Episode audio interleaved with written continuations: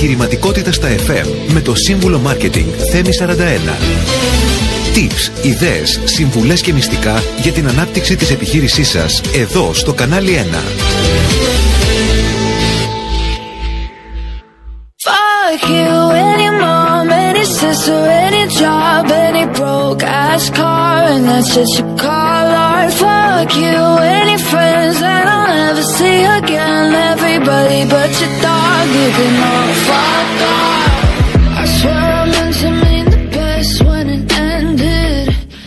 Φίλες και φίλοι, καλησπέρα. Είμαι ο Σύμβουλος Μάρκετιν Χέιμι 41 και σήμερα ξεκινάει εδώ, στο κανάλι 1-90,4 μια νέα ραδιοφωνική εκπομπή επιχειρηματικότητας.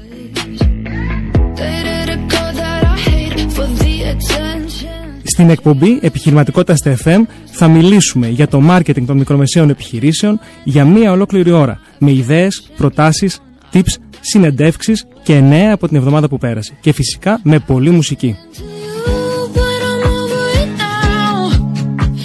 Από σήμερα λοιπόν, όπως και κάθε Τετάρτη, απόγευμα 7 με 8 θα είμαστε εδώ, παρέα.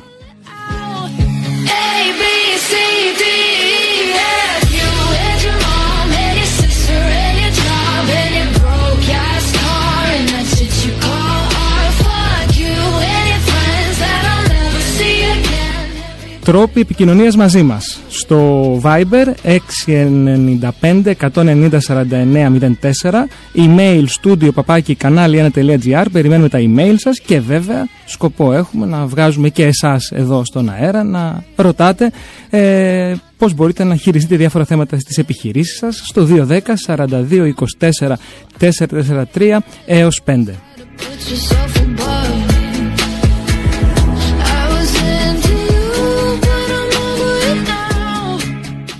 Και θα μου πείτε, γιατί διαφέρει αυτή η εκπομπή; Και θα σας απαντήσω. Είναι η μοναδική ραδιοφωνική εκπομπή που προσφέρει χρηστικά tips και πρακτικές συμβουλές σε επιχειρηματίες και επαγγελματίες φυσικά για να βελτιώσουν τον τρόπο που ασκούν την επιχειρηματικότητα. Στόχος μας είναι να σας δώσουμε ρεθίσματα και ιδέες για να αλλάξετε κάτι. Έστω ένα μικρό πράγμα στην επαγγελματική σας καθημερινότητα που θα οδηγήσει σε αύξηση τζίρου και όχι μόνο. Και όσοι από εσάς με παρακολουθείτε είτε από τα βιβλία μου, είτε από τις ομιλίες, είτε από την τηλεόραση, είτε τα podcast μου, θα γνωρίζετε το ύφος που θέλω να δώσω σε αυτήν την εκπομπή.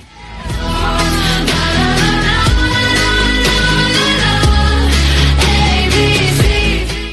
Και το πιο σημαντικό, σε κάθε εκπομπή θα έχω έναν καλεσμένο, έναν άνθρωπο της αγοράς που θα μας μιλάει με απλά και κατανοητά λόγια γύρω από το βασικό business θέμα που θα έχουμε κάθε εβδομάδα. Καλεσμένους που τους έχω ψάξει έναν προς έναν και δεν θα βρείτε σε κανένα άλλο μέσο. Καλεσμένοι που έχουν να καταθέσουν άποψη και έχουν κάνει τη διαφορά στον τομέα τους. Μείνετε λοιπόν εδώ, συντονισμένοι στο κανάλι 1. things and wanna leave my old life behind. Not a yes sir, not a follower. Fit the box, fit the mold, have a seat in the foyer. Take a number. I was lightning before the thunder. Σημερινό μας θέμα. Η στρατηγική γύρω από τις ιστοσελίδες. Πώς λειτουργεί μια σωστή ιστοσελίδα; Τι προσέχουμε; Πώς αποφεύγουμε τα προβλήματα; Και το κυριότερο, πώς την κάνουμε να πουλάει; Να πουλάει από μόνη της, να φέρνει τζίρο. Και θα μιλήσουμε φυσικά για όλες τις τάσεις ε, στις ιστοσελίδες ε, το 2023.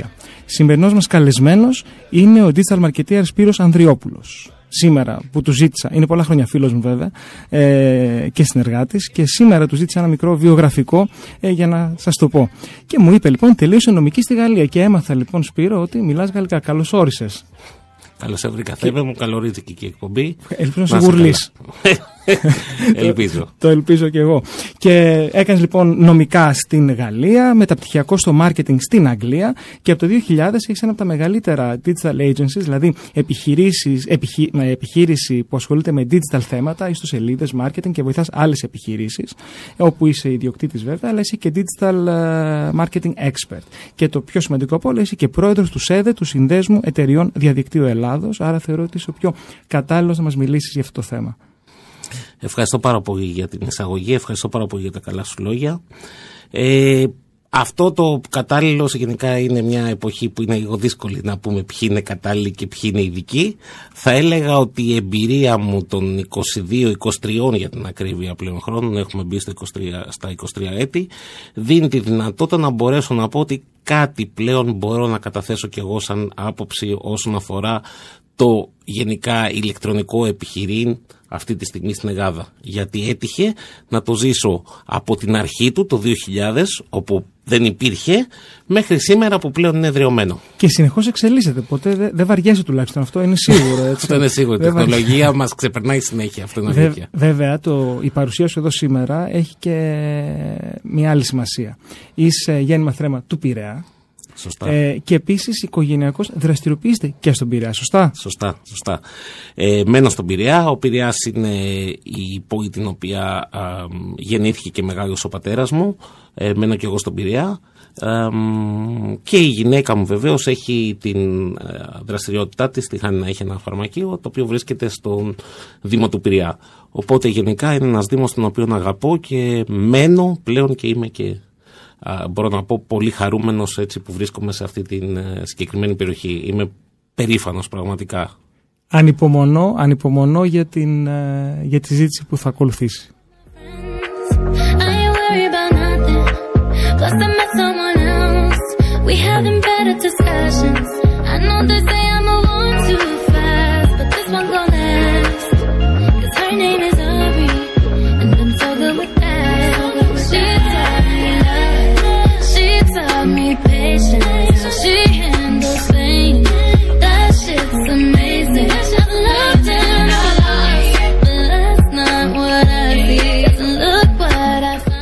Να πω ξανά τους τρόπους επικοινωνίας. Στο Viber 695-190-4104, email studio παπάκι κανάλι1.gr και αν θέλετε να βγείτε ζωντανά να ρωτήσετε εμένα κάτι ή τον ε, Σπύρο για τις ιστοσελίδες ή για τις επιχειρήσεις σας, στο τηλεφωνικό μας κέντρο στο 210 42 24 443 έως 5.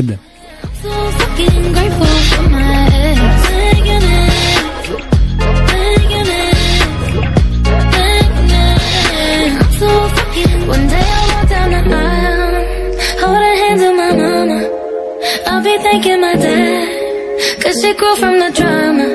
Only one.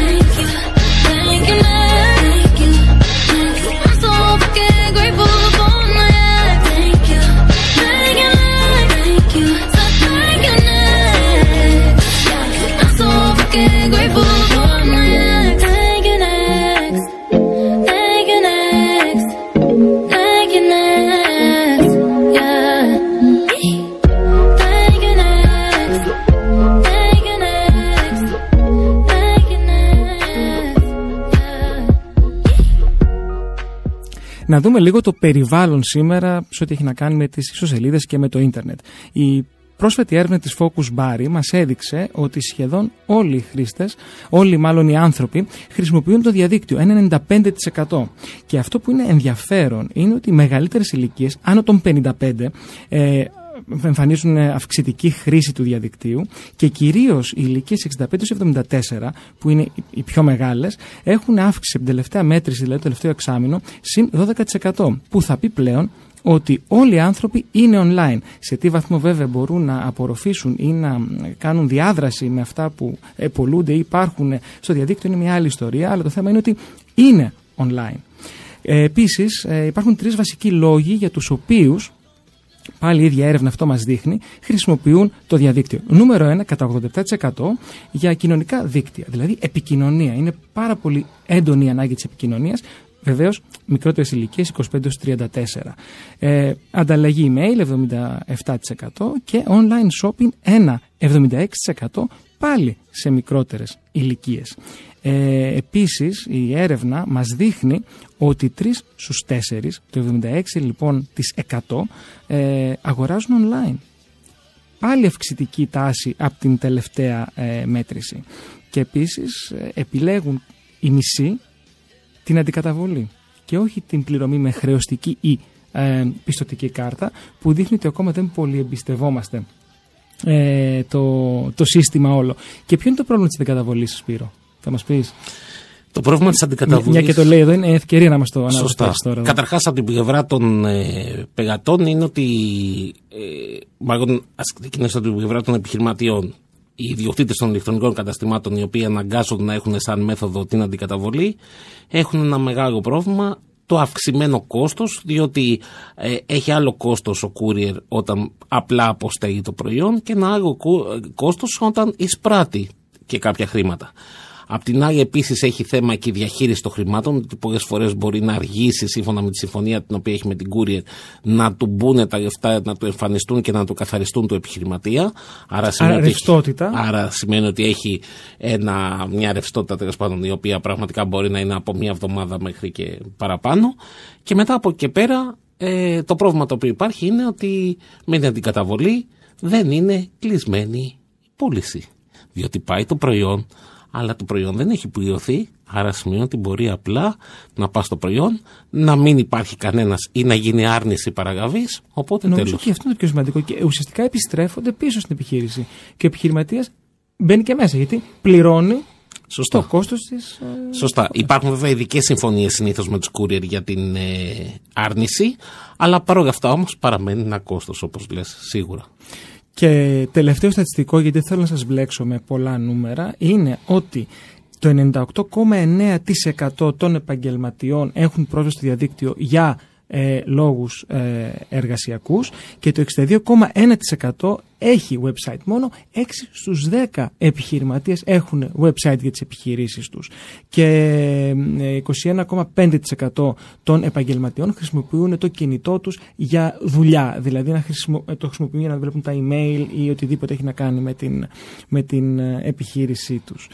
Σπύρο, για ποιους λόγους πρέπει μία επιχείρηση σήμερα να έχει ιστοσελίδα; Ξεκινάμε από την εύκολη, πολύ εύκολη λοιπόν η πρώτη ερώτηση να πω.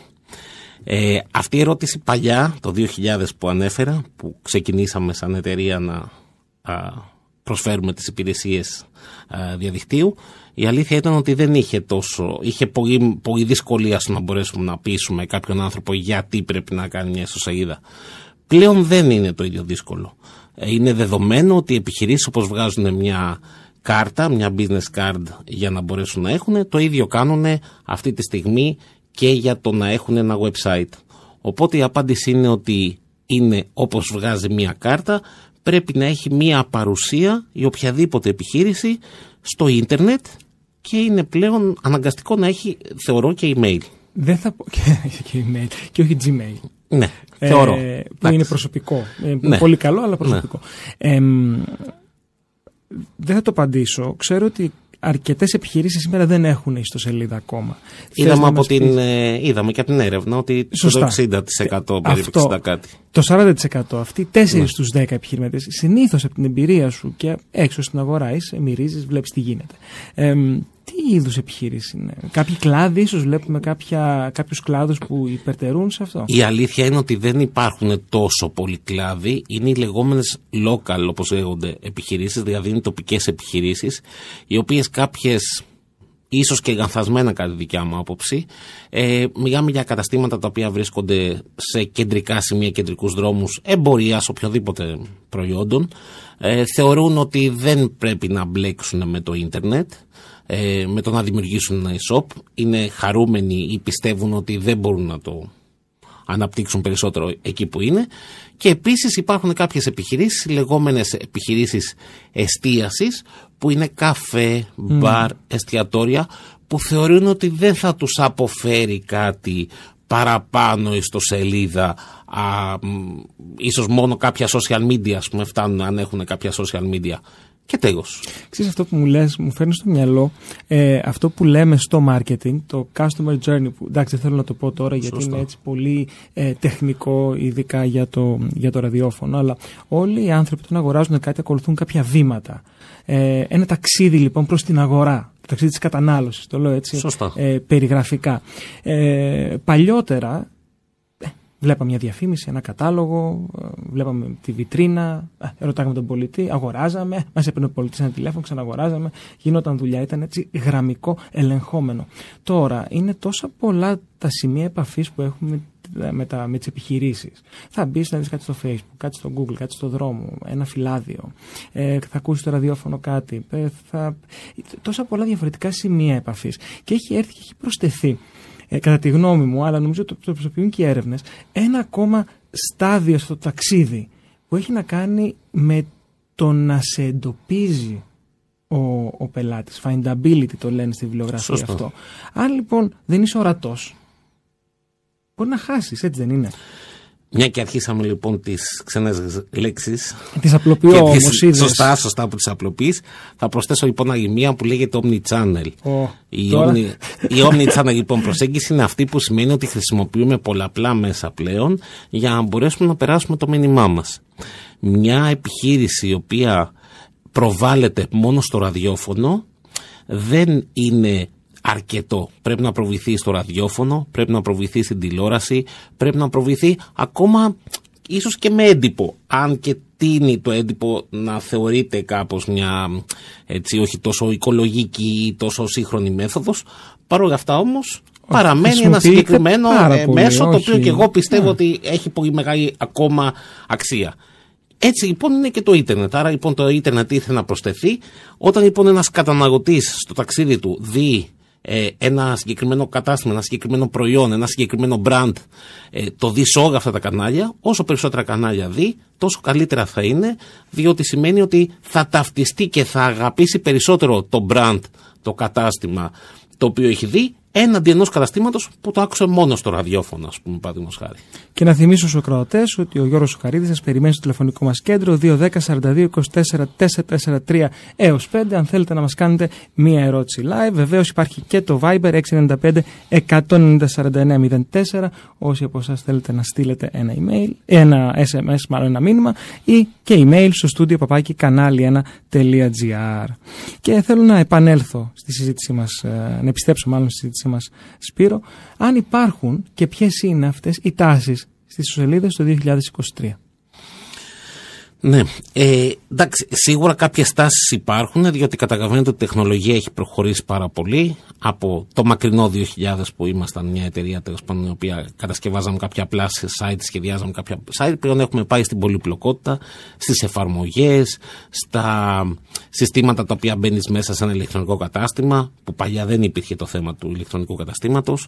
Οι δυνατότητες που έχεις πλέον, δυνατότητα online αγοράς να πλέον οι πολύ μεγάλες αλυσίδες και τα πολύ μεγάλα ηλεκτρονικά καταστήματα σου δίνουν τη δυνατότητα να δεις και το ρούχο φορεμένο, ε, να δεις το ρούχο στις πολλαπλές του Να βάλεις τη φωτογραφία σου και να πάνω στο ρούχο. Ακριβώς, ακριβώς, ακριβώς. Άρα λοιπόν πραγματικά έχει εξελιχθεί πάρα πολύ προσπαθώντας να δώσει την αίσθηση του αν θα το είχα από κοντά να το δω. Μια και υπάρχει ότι σίγουρα ένας καταναλωτής νιώθει πολύ καλύτερο όταν πάρει το προϊόν στα χέρια του. Νομίζω ότι έχουμε δώσει πολλή πληροφορία και να πάρουμε μια μουσική ανάσα. Τι λες; Νομίζω είναι απαραίτητη.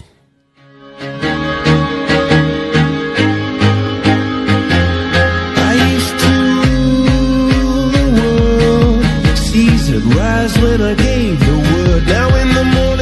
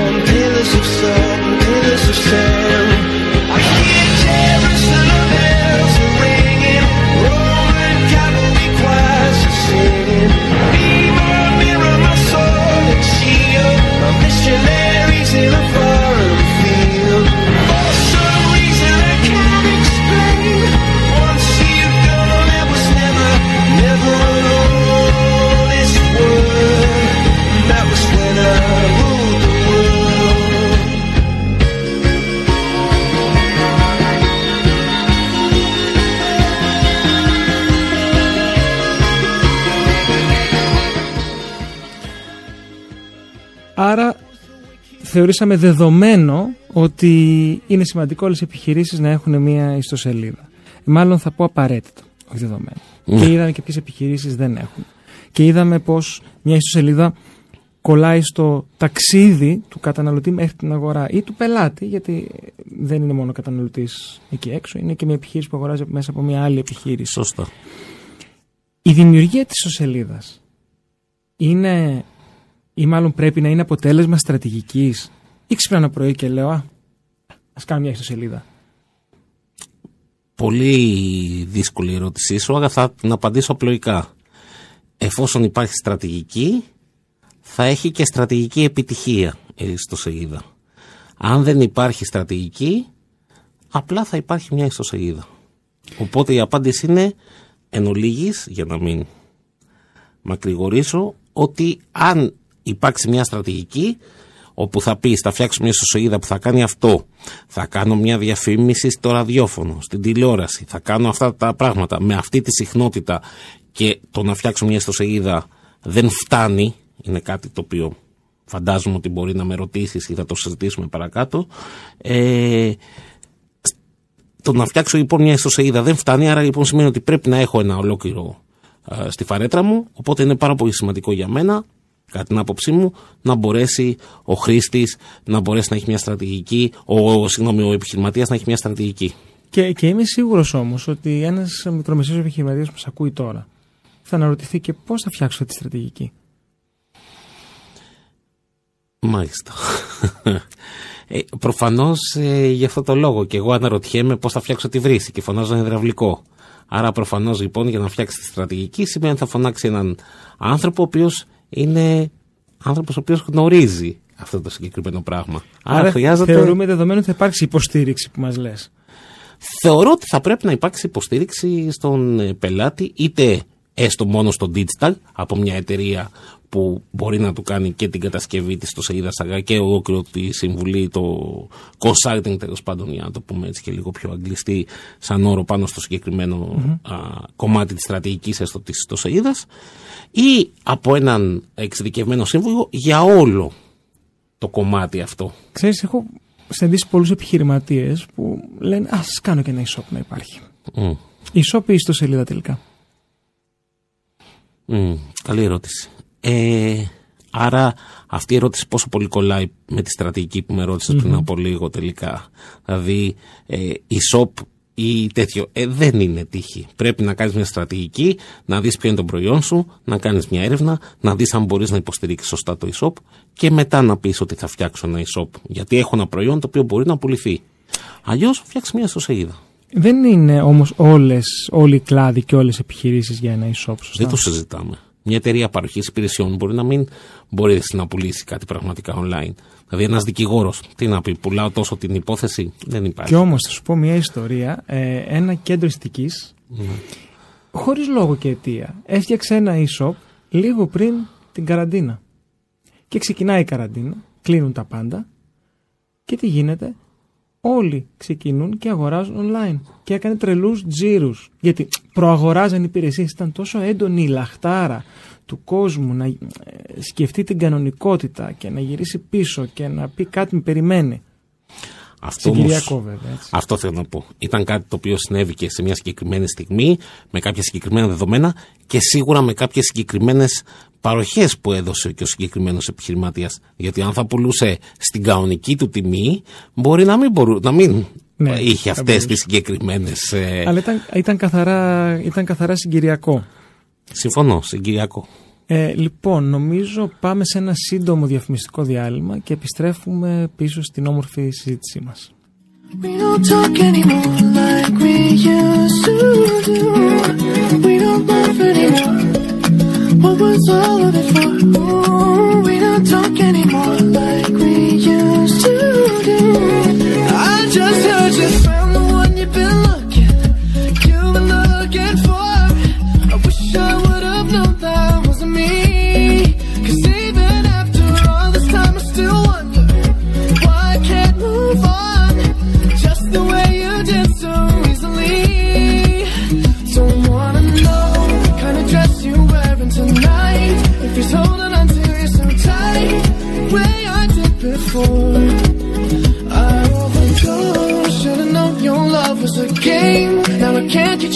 my brain. Oh, it's such a shame. We don't talk anymore. Κανάλι 1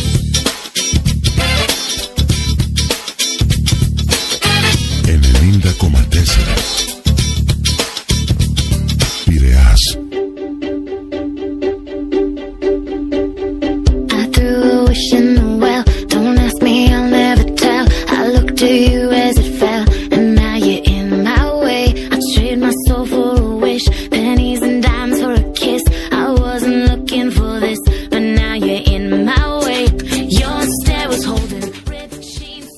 Κανάλι 1, επιχειρηματικότητα στα FM. Είμαι ο σύμβουλος Marketing Θέμης 41.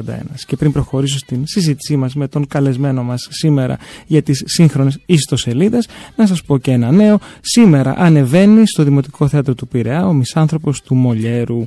Ε, 360 χρόνια μετά το πρώτο του ανέβασμα. Και παραμένει βέβαια επίκαιρο. Με αφορμή λοιπόν 400 χρόνια από τη γέννηση του Μολιέρου, το Δημοτικό Θέατρο υποδέχεται ε, τον ε, σκηνοθέτη Πίτερ Στάιν, ο οποίος σκηνοθετεί και την παράσταση με πρωταγωνιστή τον Βασίλη Χαραλαμπόπουλο. Ε, το έργο σατυρίζει την υποκρισία της γαλλικής αριστοκρατικής κοινωνίας, αλλά αποκτά και ένα σοβαρό τόνο όταν επισημαίνει και στυλιτεύει γενικότερα τα ελαττώματα των ανθρώπων. Ε, απλά να αναφέρω ότι ο μισάνθρωπος στη συνηθεσία του, του Πίτερ Στάιν ανέβηκε για πρώτη φορά στο Παρίσι το 2018 και από τότε έκανε δεκάδες παραστάσεις σε ολόκληρη τη Γαλλία, σημειώνοντας τεράστια καλλιτεχνική και εισπρακτική επιτυχία. Θα είναι για δύο μήνες νομίζω στο Δημοτικό Θέατρο, οπότε αξίζει τον κόπο να το δείτε. Ένα κλασικό έργο με πολύ καλούς ε, ηθοποιούς. Σπύρο, πίσω στις ε, ιστοσελίδες. Τι πρέπει να έχει μια σύγχρονη ιστοσελίδα κατά τη γνώμη σου για να είναι επιτυχημένη; Τη στρατηγική την αναφέραμε. Τη στρατηγική την αναφέραμε, ναι. Την αναφέραμε. Αλλά πες μας λίγο πιο τεχνικά. ναι, πώς ναι, να ναι, είναι το θα μενού. απαντήσω. θα- Θεωρώ αυτό. ότι γενικά αυτό λέγεται στη δικιά μας γλώσσα α, UX, UI, δηλαδή σημαίνει να κάνεις κάτι το οποίο να είναι φιλικό για το χρήστη, να υπολογίσεις πού πραγματικά ο χρήστης βλέπει και επισκέπτεται την ιστοσελίδα σου. Δηλαδή Α, δηλαδή, πλέον... με άλλα λόγια, μπορείς να προβλέψεις όταν κάποιος θα έχει την οθόνη του Σωστά. υπολογιστή, πού θα πέσει το μάτι του. Δεξιά, αριστερά, πάνω, κάτω, είναι μελετημένα όλα αυτά. Ακριβώς. Και επίσης είναι μελετημένο και από ποια οθόνη θα μπει. Α πούμε, η πλειοψηφία των χρηστών αυτή τη στιγμή μπαίνουν από το ίντερνετ. Ε, μπαίνουν, συγγνώμη, από το κινητό τους στο ίντερνετ. Άρα σημαίνει από τη στιγμή που μπαίνει από το κινητό τους στο ίντερνετ, πρέπει να υπολογίσει ότι έχει μια οθόνη κινητού, την οποία πρέπει να κοιτάξεις περίπου τις διαστάσεις, να είναι responsive, δηλαδή να προσαρμόζεται το site σε ό,τι διαστάσεις είναι, γιατί όπως καταλαβαίνουμε υπάρχουν ε, κινητά με μικρές οθόνες, με μεγαλύτερες οθόνες, υπάρχουν τα tablet, υπάρχουν υπολογιστές, υπάρχουν πλέον οι smart TV, όπου κάποιος μπορεί να σερφάρει μέσα από μια smart TV. Άρα λοιπόν εκ των πραγμάτων πρέπει το site να είναι responsive, να προσαρμόζεται, δηλαδή προσαρμόζεται, ναι. ακριβώς όλες τις διαστάσεις και να μπορέσεις να δεις ο, ο- αυτή η προσαρμοστικότητα να κρατάει την χρηστικότητα για την επισκεψιμότητα και για την έβρεση αυτού που θέλει ο Άγιος να μπορέσει να βρει μέσα στην ιστοσελίδα την οποία έχει η ηλεκτρονικό κατάστημα το ίδιο πράγμα να είναι, το οποίο έχει υποσκεφθεί- ε, επισκεφθεί. Ε, πριν προχωρήσω με τα συστατικά ε, μιας καλής ιστοσελίδας ε, και πριν σου κάνω την ερώτηση που μόλις σκέφτηκα, να θυμίσω στους ακροατές το 210 42 24 443 έως 5 ότι μπορούν να καλούν, να βγουν live ζωντανά και να θέσουν σε σένα τις ερωτήσεις για την επιχείρησή τους ή και σε μένα. Υπάρχει και το Viber αλλά και το, και το email μας studio παπάκι κανάλι1.gr Πρόσφατα ε, η κυβέρνηση έδωσε αρκετά vouchers νομίζω, δηλαδή ε, επιδότησε τη δημιουργία ιστοσελίδων και e-shops. Πώς πιστεύεις ότι βοήθησε εμ, την, ε, την υγιή επιχειρηματικότητα. Και σου λέω τη λέξη υγιή. Ναι, Έτσι. ναι. Εντάξει, ε, μαζί με τα χλωρά ε, καίγονται και τα ξερά. Ε, ή μαζί με τα ξερά καίγονται και τα χλωρά. Οπότε εκ των πραγμάτων αναγκαστικά σε όλες αυτές τις... Η αλήθεια είναι ότι όλα τα προγράμματα ΕΣΠΑ τα οποία έχουν βγει όλα αυτά τα χρόνια γενικά προωθούν το κομμάτι που λέγεται ιστοσελίδα. Πόσο μάλλον πλέον που έχει μπει στην καθημερινότητά μας ε, μην ξεχνάμε τον ψηφιακό μετασχηματισμό που έγινε στο δημόσιο. Μάθαμε κατά τη διάρκεια του κορονοϊού ότι πρέπει να στέλνουμε ένα SMS. Μάθαμε πλέον όλα τα χαρτιά μέσω του Gov. Ταυτότητες, τα ταυτότητες, διπλώματα. διπλώματα, Βέβαια. οτιδήποτε δηλαδή Πιστοποιητικά. θέλουμε. Άρα λοιπόν αν εξυγχρονίστηκε το κράτος, που συνήθως το κράτος ήταν πιο πίσω τεχνολογικά από τον ιδιωτικό τομέα, φανταστείτε ότι πρέπει και ο ιδιωτικός τομέας να εξελιχθεί. Έχει δείξει λοιπόν ότι ο ψηφιακός μετασχηματισμός στις χώρες στις οποίες έχει γίνει πραγματικότητα έχει βελτιώσει πάρα πολύ το ΑΕΠ της κάθε χώρας και για να το δούμε και τη μικρογραφία, έχει βελτιώσει πάρα πολύ και τις ίδιες τις επιχειρήσεις στη λειτουργικότητά του, στην ε, δυνατότητα την οποία έχουν να μπορέσουν να έχουν αυξημένα κέρδη, καλύτερο έλεγχο και να μπορέσουν να απευθυνούν και σε ένα καινούριο κοινό. Και χωρίς σύνορα πάνω απ' όλα, έτσι. Και χωρίς σύνορα, ακριβώς. Βέβαια. Αλλά βέβαια αυτό απαιτεί, φαντάζομαι, και μια επένδυση. Εντάξει, αυτό θα το δούμε. Ε, θα σε ρωτήσω παρακάτω για το, Βεβαίως. για το οικονομικό. Δηλαδή δεν θέλω να είναι αποτρεπτικό για τους ακροατές. Ε, και έρχεται η ώρα να φτιάξουμε την ιστοσελίδα μας. Και έρχεται ο, έρχεσαι εσύ, ο digital marketer, και λες τον επιχειρηματή και είμαι σίγουρος ότι θα χαμογελάσουν αρκετοί ε, που ακούνε αυτή τη στιγμή. Θέλω τα κείμενα και τις φωτογραφίες. Και ρωτάω, ποιος γράφει τα κείμενα σε μια ιστοσελίδα. Και γιατί; Λοιπόν, τα κείμενα σε μια ιστοσελίδα εξαρτάται από την, ε, το μέγεθος της εταιρείας που φτιάχνει την ιστοσελίδα και από την διάθεση για επένδυση. Γιατί δεν υπάρχει θέμα μόνο μεγέθους, αλλά είναι θέμα επένδυσης. Δηλαδή, υπάρχει μια πολύ μεγάλη εταιρεία η οποία μπορεί να κάνει μια μικρή επένδυση για να φτιάξει μια ιστοσελίδα. Και υπάρχει μια μικρή εταιρεία που μπορεί να κάνει μια μεγάλη επένδυση για να φτιάξει μια ιστοσελίδα. Άρα δεν είναι πάντα το μέγεθος της επιχείρησης, αλλά είναι κυρίως το μέγεθος της απόφασης του επιχειρηματία ή των ανθρώπων που παίρνουν, λαμβάνουν την απόφαση, των decision makers, για το τι επένδυση θέλουν να κάνουν. Αν λοιπόν κάνουν μια μεγάλη και σωστή επένδυση, εκεί χρειάζεται copywriters, εκεί χρειάζεται φωτογράφους. Κειμενογράφος. Κειμενογράφους λοιπόν, Κειμενογράφους. ακριβώς, και φωτογράφους ή μια α, image bank από την οποία θα αγοράσουμε φωτογραφίες τις οποίες είναι επαγγελματικές και ωραίες φωτογραφίες όχι τραβηγμένες από το κινητό όχι, ότι, όχι ότι τα κινητά δεν έχουν εξελιχθεί αλλά είναι σωστό να υπάρχει ένας σωστός φωτισμός μια σωστή φωτογραφία την οποία δεν θα βγει από ένα κινητό ή από κάποιον που έχει πήγα μια φωτογραφική Άρα μηχανή. λοιπόν κείμενα δεν γράφει ο επιχειρηματίας. Το καλό θα είναι αυτό, το, το επαγγελματικό. Όμως δεν σημαίνει ότι απαγορεύεται να γράψει και ο, επαγγελμα- ο επιχειρηματίας κάποια κείμενα. προφανώς, Αν εντάξει, τυχόν talento δεν είναι μπορεί και να αυτό, κάνει έτσι. μεγάλη, ναι, αν δεν μπορεί να κάνει μεγάλη επένδυση, ας γράψει κάποια κείμενα ο επιχειρηματίας. Πρέπει να κάνει ένα βήμα, ας κάνει έστω ένα μικρό βήμα, προκειμένου να δει κάτι για να μπορέσει και αυτός ο άνθρωπος να πειστεί μετά για το ύψος της επένδυσης που πρέπει να κάνει. Μας μίλησε για φωτογραφίες. Κάποιο τρικ; Κάποιο κολπάκι που να χρησιμοποιήσουμε. Είπα, το βασικό του κολπάκι είναι το να μπορέσει να αγοράσει από κάποιες image bank μέσα κάποιες φωτογραφίες. Βέβαια, αν μπει μέσα στην Google και πατήσει image royalty free ή δωρεάν φωτογραφίες ή οτιδήποτε άλλο, θα βρει πάρα πολλά site τα οποία προσφέρουν πολύ ωραίες φωτογραφίες. Θα μπει μέσα εκεί πέρα, θα ψάξει το τι ακριβώς φωτογραφίες θέλει και θα βρει. Άρα λοιπόν κερδίζει ήδη όπου μπορεί να πάρει κάποιες φωτογραφίες για να μην ανεβάσει και το κόστος του. Ε, ένα ωραίο τρικάκι που είχα διαβάσει στο ίντερνετ είναι ότι παίρνει μια φωτογραφία από, από βάση δεδομένων φωτογραφιών που πιθανόν μπορεί να έχει και ο άλλος. Γιατί εντάξει, άμα μπει κάποιος και γράψει ξέρω, καφέ, καφετέρια θα βγουν οι ίδιες φωτογραφίες. Οπότε μπορεί να βρεθεί και άλλο καφέ με την ίδια φωτογραφία. Το κροπάρεις, δηλαδή Ναι. κάνεις zoom σε ένα σημείο της φωτογραφίας, οπότε ουσιαστικά είναι η ίδια αλλά και διαφορετική ταυτόχρονα. Πολύ ωραίο είναι αυτό.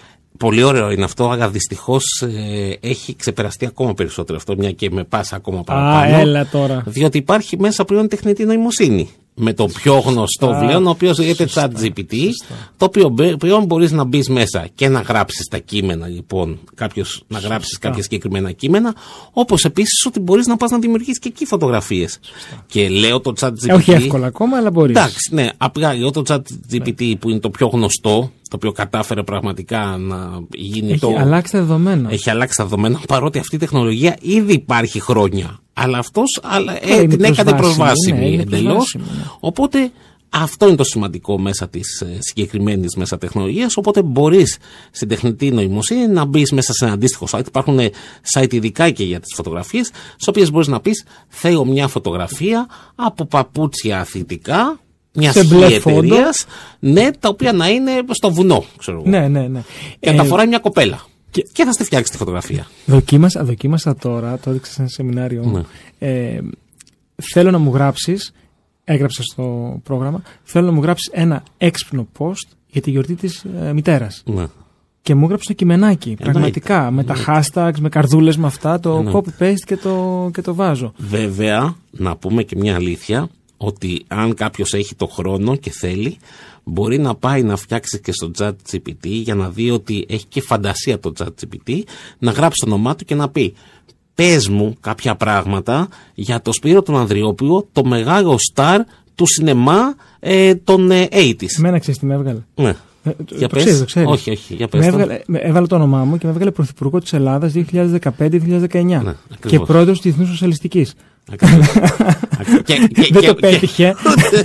δηλαδή θέλω να πω ότι πραγματικά μπορεί κάποιος να φτιάξει ένα πολύ ωραίο σενάριο. Οπότε δεν έχει προοδεύσει Ναι. τόσο πολύ ακόμα. η- αλλά, αλλά η δείχνει τεχνική. όμως τη. Δεν το συζητάμε. Να σου Δυνατότητες πω, έχει.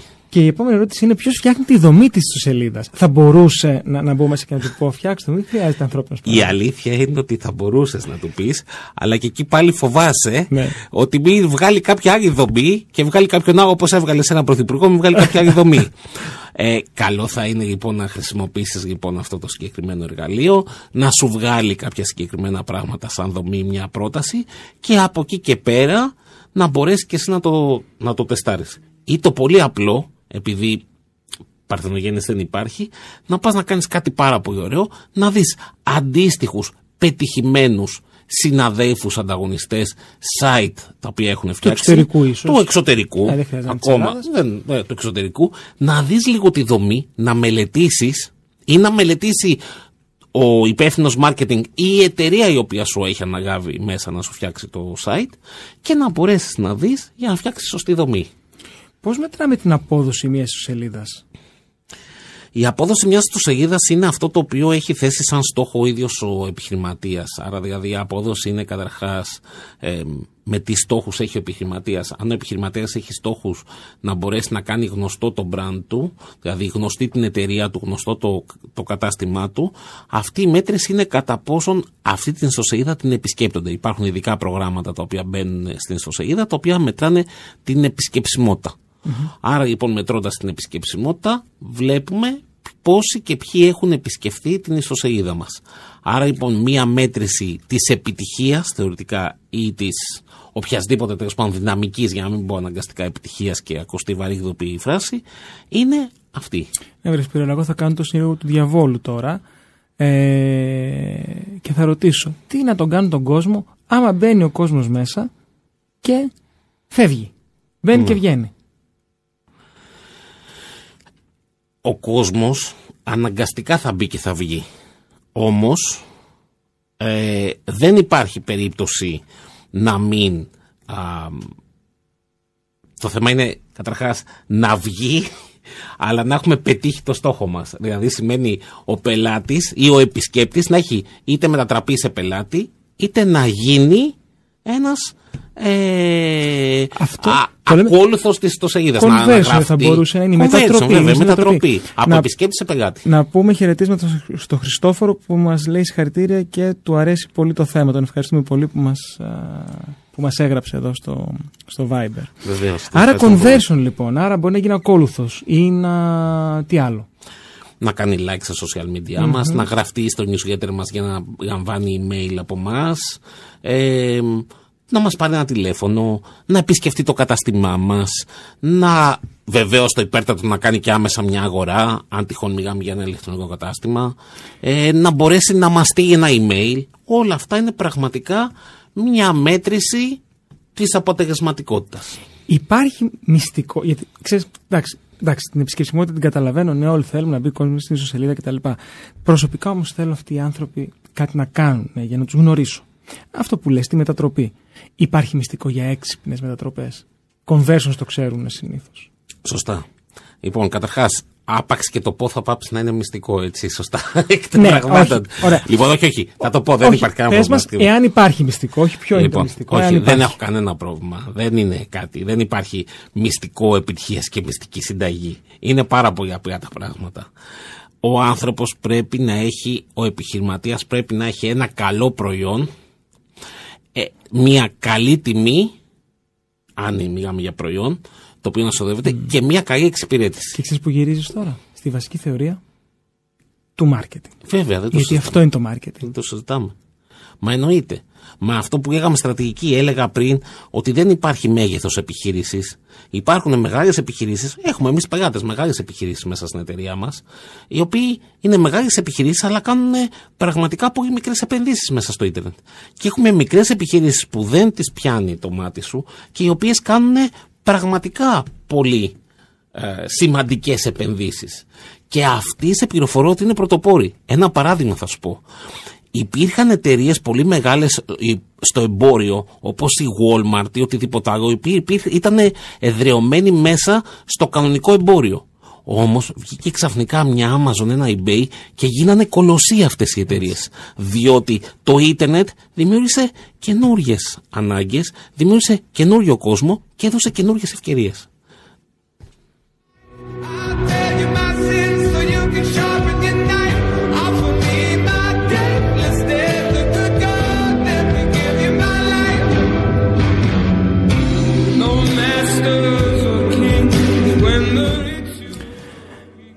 Και μετά από τους κολοσσούς που μας είπε ο Σπύρος Ανδριόπουλος, σημερινός καλεσμένος, θέλω να σας πω ότι σε κάθε εκπομπή ε, έχω σκοπό να σας δίνω, να συζητάμε ένα θέμα επιχειρηματικό ε, για να σας δίνω κάποια tips και προτάσεις για τις επιχειρήσεις σας. Έτσι λοιπόν με αφορμή το σημερινό θέμα θέλω να σας μιλήσω για τους millennials και το πόσο σημαντικό είναι να τους γνωρίσουμε καλά.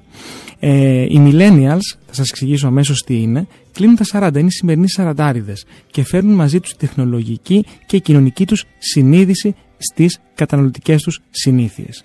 Είναι μία από τις μεγαλύτερες γενιές στην ιστορία που και επηρεάζουν σημαντικά τον ε, καταναλωτικό πολιτισμό και τις αγορές.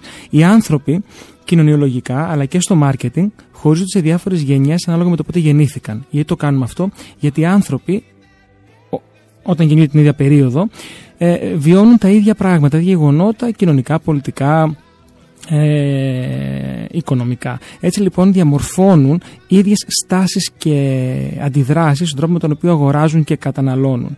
Οι πιο γνωστές γενιές είναι η γενιά X, που είναι πριν το 1980 όσοι γεννήθηκαν, οι millennials που γεννήθηκαν το 81 μέχρι το 96, δηλαδή ηλικίες 41 27 και η γενιά Z που είναι η πιο μικρή, ε, 26 και μικρότερη. Και γιατί οι millennials είναι η πιο σημαντική γενιά, γιατί είναι η πρώτη γενιά η οποία γεννήθηκε, μεγάλωσε και ενηλικιώθηκε στην ψηφιακή εποχή. Είναι οι άνθρωποι οι οποίοι γνώρισαν τα κοινωνικά δίκτυα, τα χρησιμοποιούν πάρα πολύ, τρελαίνονται με αυτά και είναι τα νούμερα τα οποία σας είπα στην αρχή της εκπομπής. Είναι οι άνθρωποι οι οποίοι πραγματικά χρησιμοποιούν ε, το διαδίκτυο.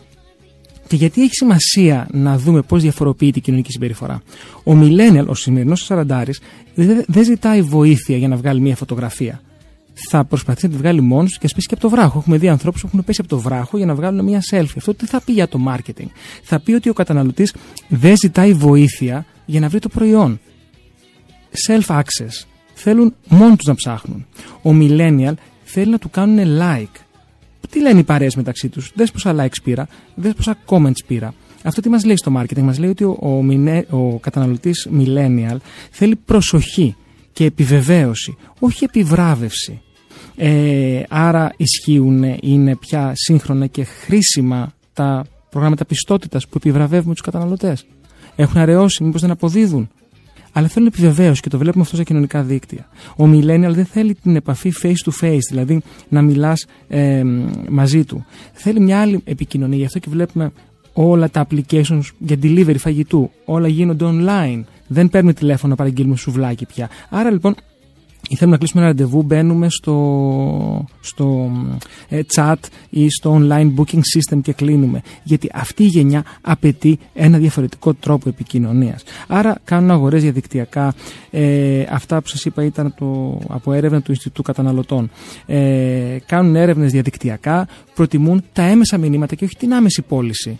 Ο Σαραντάρης ο σημερινός θέλει να λαμβάνει το το, την ενημέρωση για το προϊόν και την υπηρεσία έμεσα και όχι άμεσα.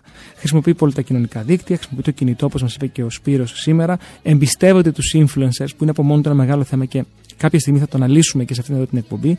Αγαπούν κουπόνια και προσφορές και φυσικά προτιμούν την προσέγγιση ενός συμβούλου και όχι ενός πολιτή. Γι' αυτό, Σπύρο, και βλέπουμε πάρα πολλές αγγελίες πια που δεν λένε περιοδεύον πολιτής, που βλέπαμε το 80 βλέπουμε σύμβουλος πωλήσεων. Ακριβώς αυτό γιατί η έννοια του πολιτή σήμερα και αυτό είναι ένα θέμα που θα συζητήσουμε σε αυτή την εκπομπή εδώ, σε επόμενη εβδομάδα, ε, είναι συμβουλευτική. Είναι αυτό που ζητάει ο σημερινός άνθρωπος. Άρα λοιπόν, οι millennials είναι γενικά εξοικειωμένοι με τη χρήση της τεχνολογίας. Αγαπούν τις καινοτομίες στα προϊόντα και τις υπηρεσίες. Άρα η ψηφιακή επικοινωνία και η διαδικτυακή προσέγγιση του καταναλωτή είναι σημαντικά στοιχεία για να μπορέσει μια επιχείρηση να έχει σωστή απήχηση στα προϊόντα και στις υπηρεσίες της στην αγορά.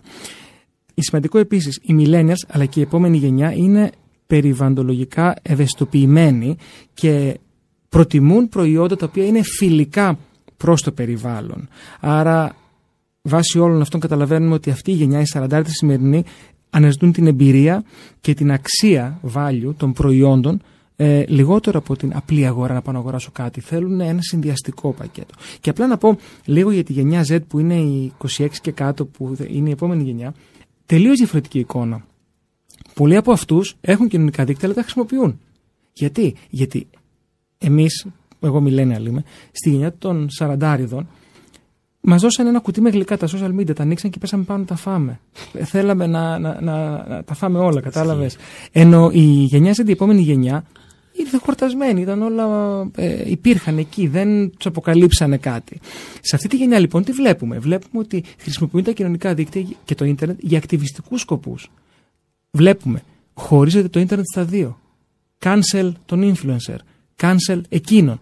Αυτό είναι ακριβώς αυτή η χρήση αυτής της γενιάς που χρησιμοποιεί πλέον το, το διαδίκτυο ε, και για τα social media κυρίως για ακτιβιστικούς σκοπούς. Μια γενιά η οποία κάνει πράγματα ταυτόχρονα, multitasking. Βλέπουμε πάνω στην τηλεόραση δεξιά το hashtag του ονόματος εκπομπής για να μπαίνει ταυτόχρονα, μπαίνει στο Twitter εκείνη την ώρα και όταν βλέπεις τηλεόραση να γράφεις.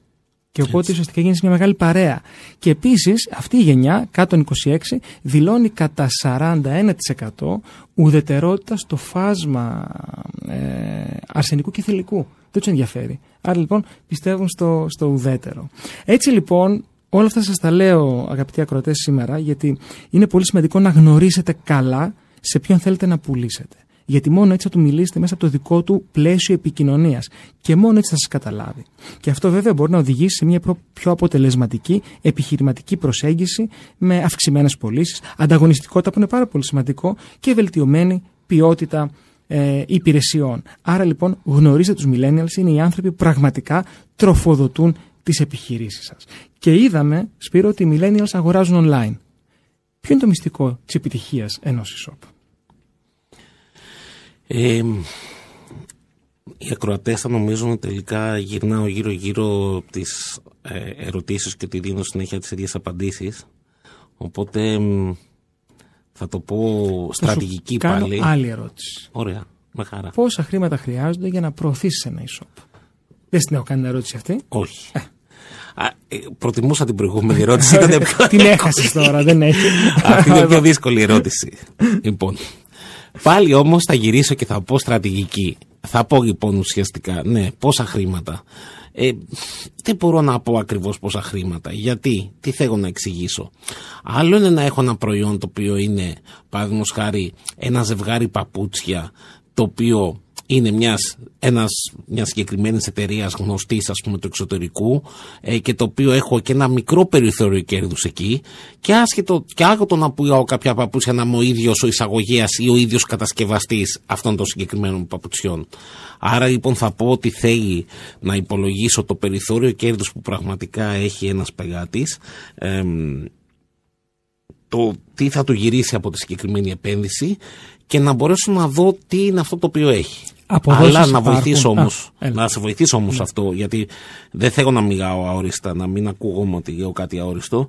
Θεωρώ ότι αυτή τη στιγμή online μια οποιαδήποτε επιχείρηση κάτω από 10 με 15 ευρώ την ημέρα διαφήμιση online δεν μπορεί να κάνει. Όταν λες online είσαι μόνο στο Google, είσαι μόνο στο Facebook και στα Εν- δύο. που ένα είσαι; από τα δύο δίκτυα συνήθως. Κυρίως. Ένα από τα δύο. Άρα ουσιαστικά Και, βλέπουμε. και μιλάω για ένα μήνυμο έτσι, γιατί υπάρχουν εταιρείες οι οποίες ξοδεύουν 300, 400, 500 την ημέρα. Και χίλια μέσα την ημέρα υπάρχουν, Εντάξει, έτσι. εντάξει, υπάρχουν διάφορα μεγέθη. Γι' αυτό λέω πάντα. ότι, ότι Και υπάρχει. α- αυτό θεωρώ ότι άμα κάποιος πάει και ξοδέψει 5 ευρώ, ας πούμε 4 ευρώ, εμείς σαν εταιρεία, αλλά και οι περισσότεροι επαγγελματίες δεν τον αναλαμβάνουν γιατί δεν θα μπορέσει να έχει αποτελέσματα. Μμμ. Και μετά θα γυρίσει. Μετά σου γυρίζει μπούμεραν και, εκ των αυτό, πραγμάτων. αυτό νομίζω άλλαξε Σπύρο αμέσως μετά τον, ε, τον κορονοϊό. Έτσι νομίζω ότι το ίντερνετ και εντάξει, γιατί το ίντερνετ προϊόν είναι. Και στην Ελλάδα μέχρι τον κορονοϊό ήταν στην εισαγωγή του, στην ανάπτυξή του, ήταν σε νηπιακό στάδιο, ας πούμε, στον κύκλο ζωής ενός προϊόντος. Μετά από όλοι μπήκαν ξαφνικά online, τηλεκπαιδεύσεις, ιστορίες, πράγματα, Zoom κτλ. κτλ. Ναι, ναι. Ε, ορίμασε και πλέον ε, ξεπέρασε το, το, το παιδικό στάδιο. Έτσι. Η Άρα, αλήθεια έχει μια είναι- ακριβή υπόθεση από ό,τι καταλαβαίνω τώρα. Η αλήθεια είναι ότι το ίντερνετ ξεκίνησε σαν ένα μέσο το οποίο ήταν το πιο οικονομικό μέσο διαφήμισης για τις μικρομεσαίες ή για τις πολύ μικρές επιχειρήσεις σε σχέση με τα κόστη τα οποία υπήρχαν παλιά στο ραδιόφωνο και την τηλεόραση και φυσικά τις εφημερίδες. Ε, όμως παρόλα αυτά το ίντερνετ ε, δεν είναι πλέον το πιο φθηνό μέσο. Ε, και αν με ρωτήσει κάποιος αντικειμενικά να το πω ποιο είναι το φθηνότερο μέσο, θεωρώ ότι το φθηνότερο μέσο είναι ε, το word of mouth, δηλαδή η σύσταση που μπορεί να έρθει ένας, από έναν ευχαριστημένο πελάτη. Παρ' όλα αυτά όμως επειδή αυτό δεν φτάνει για ένα μεγάλο growth, δηλαδή για μια μεγάλη εταιρεία που θέλει να κάνει μια μεγάλη ανάπτυξη, ε, σε αυτή τη συγκεκριμένη περίπτωση λοιπόν αναγκαστικά θα πω ότι ο χρήστης, δηλαδή για την ακρίβεια ο, ο επισκέπτης ε, της ιστοσελίδας και βεβαίως όλοι αυτοί οι καταναγωτές που τόσα χρόνια δεν είχαν συνηθίσει να κάνουν τόσο πολύ online, αναγκαστήκανε, ανέβηκε πάρα πολύ το ηλεκτρονικό εμπόριο το online, γιατί αναγκαστήκανε. Βέβαια υπήρξε μια τάση την οποία όταν ελευθερώθηκαν και άνοιξε η αγορά και σταμάτησαν και τα πιστοποιητικά και οτιδήποτε άλλο, πολλοί κόσμος επέστρεψε πίσω και στα φυσικά καταστήματα. Επέστρεψε. Και αυτό, είναι το, φυ- και αυτό είναι το φυσιολογικό. Να υπάρχει δηλαδή μια ισορροπία ανάμεσα στα φυσικά καταστήματα και στα ηλεκτρονικά. Αποδόσει υπάρχουν. Δίνω 1000, παίρνω 8. Βέβαια. Δίνω 1, παίρνω 10. Μα αλλιώς δεν δουλεύει το, το performance marketing. Αν δεν κάνεις μια αποδοση είναι μια διαφήμιση την οποία δεν δουλεύει. Την οποία την εγγυάστε. Όχι εσύ προσωπικά, αλλά οι, οι συνάδελφοί σου. Δηλαδή, μπορούν να πούν στον πελάτη, θα δώσω 1 και θα πάρεις 10, θα δώσω 2 και θα πάρω 20. Σοβαρός άνθρωπος δεν μπορεί αυτό να το εγγύθει. Και αυτό, αν τυχόν ναι, μπορεί να το καταλάβει, είναι μόνο με το να πει και αν έπαιρνε έναν πολιτή μέσα στην εταιρεία του, αν μπορεί να το εγγυηθεί ο πολιτή, τι μπορεί να το φέρει μέσα σε πωλήσεις. Άρα λοιπόν θα πω ότι σωστή εγγύηση δεν υπάρχει, δεν είναι σοβαρός αυτός ο οποίος θα πει μια σωστή εγγύηση. Αυτός που θα δώσει μια σχετική εγγύηση είναι αυτός που έχει με, ε, έχει πάρει δηλαδή ουσιαστικά ξέρει πλήρως ποιο είναι το προϊόν του πελάτη, ποιος είναι ο ανταγωνισμός, ποιες είναι οι τιμές που, τις οποίες παίζουν, ποιο είναι το συγκεκριμένο brand το οποίο πουλάει και όλα τα υπόλοιπα τα οποία μπορούν να ε, συγκριθούν. Σπύρος, σε ευχαριστώ πάρα πολύ για σήμερα. Ελπίζω να σε γουρλήσει η πρώτη μας εκπομπή. Με το καλό όλα καλά να πάνε. Σας ευχαριστώ πάρα πολύ και για την πρόσκληση και εύχομαι ο κόσμος να το αγαπήσει, να μπορέσει για να δει όλα κάτι αυτά διαφορετικό. Τα ωραία που μας είπες. Λοιπόν, η εκπομπή Επιχειρηματικότητας στα FM έφτασε στο τέλος της. Είμαι ο σύμβουλος Marketing Θέμης 41 και για μια ώρα εδώ ήμασταν παρέα στο κανάλι 90,4 ε, με τη μοναδική ραδιοφωνική εκπομπή στην Ελλάδα για το marketing και την επιχειρηματικότητα των μικρομεσαίων επιχειρήσεων. Στον ήχο ήταν ο Ευτύχης Χριστιανίδης, τον οποίο ευχαριστώ και πάρα πολύ για την υπομονή του σήμερα. Στο τηλεφωνικό κέντρο ήταν ο Γιώργος Οκαρίδη. Ευχαριστώ βεβαίως και τους χορηγούς επικοινωνίας που επικοινωνούν κάθε εβδομάδα την εκπομπή μας στο επιχειρηματικό κοινό επιχειρό.gr, startup.gr και περιοδικό franchise business. Ακολουθεί μουσικό πρόγραμμα και στις 9 ακριβώς ο Μπάμπης Καραλής με την εκπομπή «Η ώρα που βγαίνουν τα τραγούδια». Εμείς ανανεώνουμε το ραντεβού μας για την επόμενη Τετάρτη στις 7 το απόγευμα. Μέχρι τότε να είστε καλά και να είστε πάντοτε επιχειρηματικά δραστήριοι. Καλό σας βράδυ.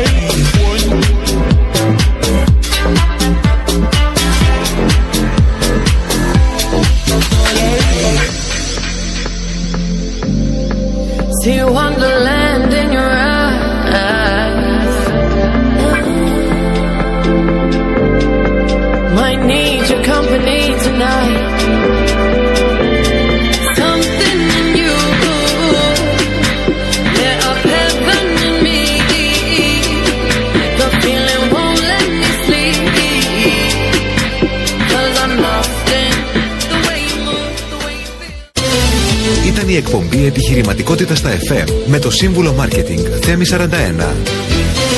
Η εκπομπή δεν περιέχει συμβουλές για επενδύσεις ή σίγουρο κέρδος. Ο σκοπός της εκπομπής είναι η ενημέρωση και εκπαίδευση των ακροατών σε θέματα επιχειρηματικότητας. Κάθε επιχείρηση είναι διαφορετική και απαιτεί εξειδικευμένη προσέγγιση.